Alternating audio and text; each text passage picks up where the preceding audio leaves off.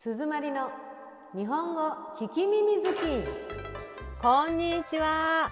日本語大好きな皆さん。日本語の芸人鈴まりです。このポッドキャストは初級が終わった学習者の皆さんにちょうどいいレベル。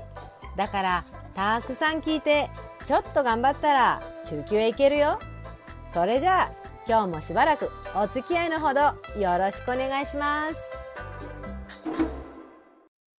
第36話。救急車はもう嫌。ご飯を食べた後すぐに寝たらダメ。牛になるよ。小さい時からこう言われて育ちました。消化に悪いからってね。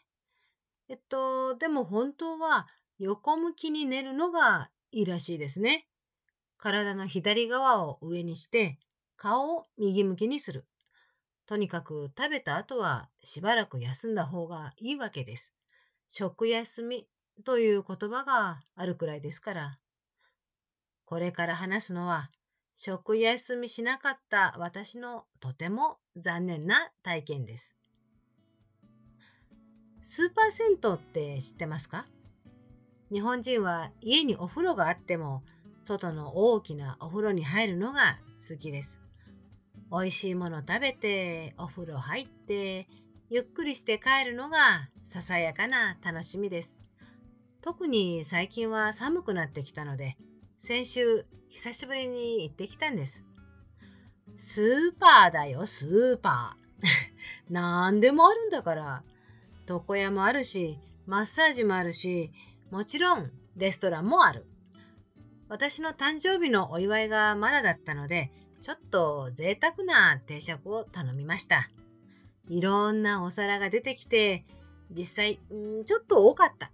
いつもの倍は食べたと思います。ここで食休みすればよかった。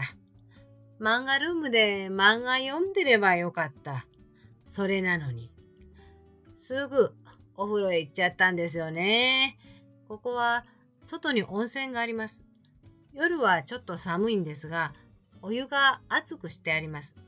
とてもいい気持ちでした。順番に5つぐらい入ったかな。30分ぐらい入ると体がほかほかになったので、風呂から上がることにしました。中で着替えようとしたら、あれ？頭が少しクラクラする？あ、ちょっとしんどい。座らなきゃ。とロッカーに手をかけて、大丈夫ですか？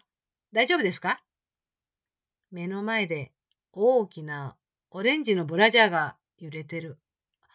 ああ、親切なお姉さんだ。救急車呼びましたから。この人、制服着てる。別の人。あ、店の人だ。あ、お水？ありがとう。冷たくて美味しい。え？救急車？ちょっと待って。ここで自分がぶっ倒れたのに気がつきました。必死で答えます。大丈夫です。大丈夫です。少し休めば治ります。夫と車で来てますから帰れます。救急車いりません。